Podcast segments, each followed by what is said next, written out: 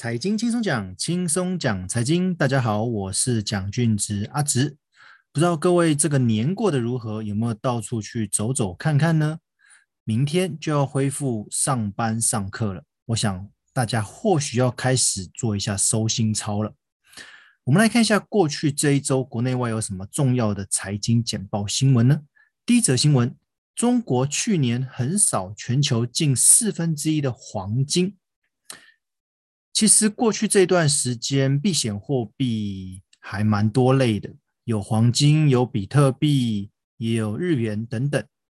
不过，比特币自从在去年被中国禁止之后，他们又转向这个传统的避险工具，就是黄金。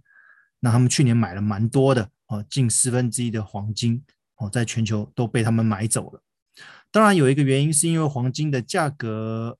有下跌，呃，相对买到比较便宜一点的，但是黄金未来是否还继续存在着这种避险的功能呢？哦，还是因为传统的刻板印象觉得黄金保值的关系？哦，我觉得这个因人而异。哦，那每一个人对于他们手上的理财投资工具，哦，都有不同的看法。那不过就中国，因为人口比较多，那他们资金比较多，所以他们对于很少某一类的投资工具这件事情屡见不鲜呐。那当然，这个黄金后续会不会继续看涨，也要取决于美元这边的态度。因为一般而言，美元跟黄金是对坐的。如果美元相对变强的话，黄金可能会相对比较弱一些哦。所以这部分我们也要持续留意观察。第二则新闻，巴西调高他们的基准利率到十点七五趴，这个可是他们去年三月以来的第八次升息。这个分两个方面来讲，往好的方面想，如果巴西在美国升息之前就已经率先多次升息的话，那等未来美国升息，或许巴西的货币就不见得会趋贬哦，因为他们已经相对提早升息了嘛，相对比比较强势了嘛啊。但是从坏的方面来想的话，巴西之所以提早升息，而且升那么多次，就意味着他们国内的通膨非常的严重。那如果通膨那么严重，又升息那么多次都没有办法抑制通膨的话，那这样子的政策是不是已经失效了？而这样子的做法，我觉得对世界各国来讲都是一个警讯。这就意味着。这一次的通膨不单单只是资金泛滥的问题，而是因为疫情导致人的问题哦，因为缺工缺料哦，所以让很多物价都上涨。那单纯透过过去传统的升息的方式，如果没有办法抑制通膨的话，那该怎么办？哦，我觉得巴西的这一部分可以作为大家的借鉴。再一则。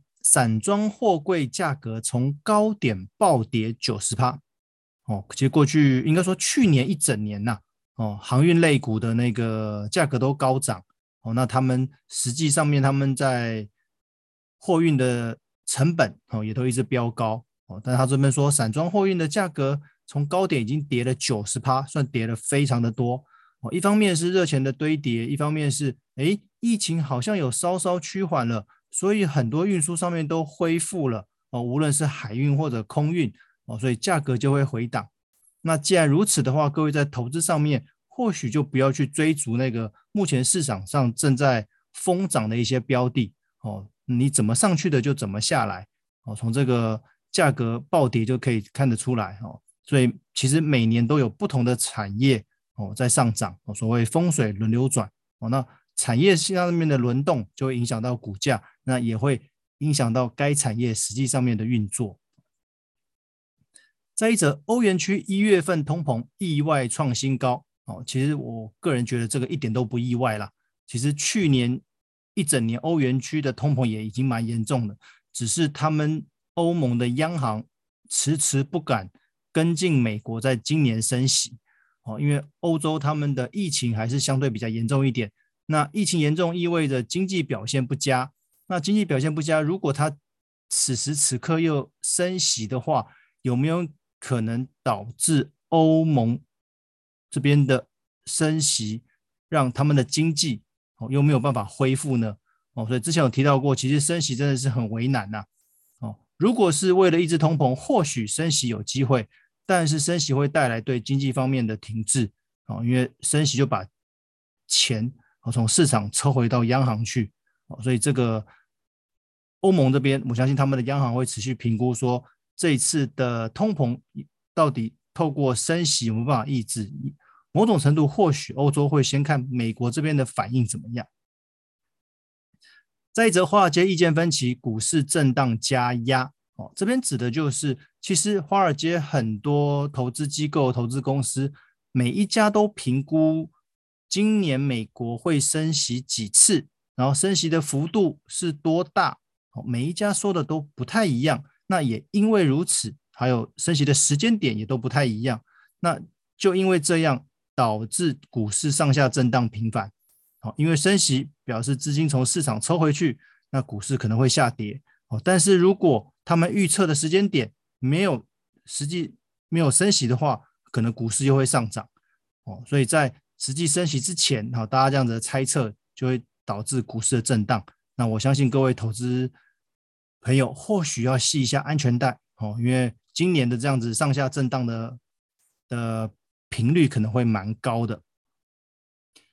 再一则，中美贸易新篇章，留意拜登鹰派重拳。其实，中美的贸易大战从川普那个时候就一直开始延续到现在，一直到拜登上任，其实中美贸易还是在谈判。因为近期美国一直认为中国那边要求多买一些美国的东西，中国那边好像没有做到，所以有可能会增加关税。问题来了，调高关税意味着这样子的成本会转嫁到物价上面。换言之，就是会让通膨更严重。但是不这么做，中美贸易好像没有办法谈出一个共同的一个结果来。哦，所以其实此时此刻的通膨，其实对中美贸易接下来的谈判也有很大的挑战。再者，美东天灾，炸弹级的冷气团侵袭。哦，其实这边要提到，就是过去有讲的。极端气候，因为极端气候，无论是台风，无论是冬天的暴风雪，哦，无论是一些豪大雨之类的，哦，其实对地球的影响都蛮大的，哦，因为极端气候就是因为地球暖化所造成的嘛。那各位不要小看这种炸弹级的冷气团，就因为这样子的大雪，导致美东有六千多次的航班。无法如期的飞行，哦，这个后续的影响还蛮大的哦。如果这个暴风雪没有停止的话，哦，很多运输上面或者是呃人的那个交流的部分，可能都会受到影响。好，那这个我觉得未来是会越来越频繁才是。再者，有趣的社论，他提到，投资人到底现在是怕普丁，俄罗斯的总理，还是怕联准会的主席鲍尔呢？因为普丁想要侵占乌克兰哦，不过过年这段时间好像呃动作没有来的那么大哦。相信只要谈妥的话，或许普丁不会真的动武哦。当然这个很难讲啊，因为它动武的话，或许石油啊、黄金啊又会上涨，嗯，不知道。但是鲍尔这边呢，他的目标就是在三月份的时候要升息，甚至有可能除了缩减购债之外。还要把市场上面的资金给收回来，这个对股市的影响或许会比较大哦，甚至于会大过于普丁派兵入侵乌克兰。不过现在大家伤脑筋就是，第一个通膨很严重，第二个疫情其实还没有完全趋缓。那你现在俄罗斯要入侵乌克兰哦，这是嫌地球上面的事情还不够多吗？哦，不过无论是普丁的。想法或者是鲍尔的做法，我相信对二零二二年的股市都会带来一定程度的影响。再者，二十四小时内第五名幕僚跳船，英国首相强生下台的几率五五坡，这个也蛮有趣的哦。大家都在对抗疫情哦，就不过前阵子就是因为疫情已经那么严重了哦，英国首相强生他们的官邸竟然里面还开 party 哦，那。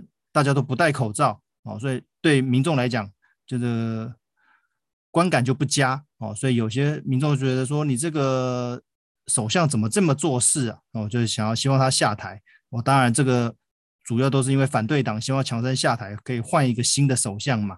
哦，那现在其实英国的疫情也是还蛮严重的，那他们经济上面也会受到很大的影响。那如果他们在这几年，其实他们已经连续换了三位首相，如果再换下去就是第四位，其实对英国来讲的经济不是那么的好哦，因为你的政治不稳定的话，你的经济就不会太稳定。哦，这个我们也持续观察。最后一则，变种艾滋病毒荷兰现中，破坏免疫系统的速度两倍快。其实接下来生技医疗产业，我相信会成为一个非常重要的一个产业，因为除了这一次的新冠肺炎的疫苗开发之外，我相信未来对于各式各样的疾病，可能都有变种的可能。哦，那当然也会有开发相对应的一些疫苗或者药品。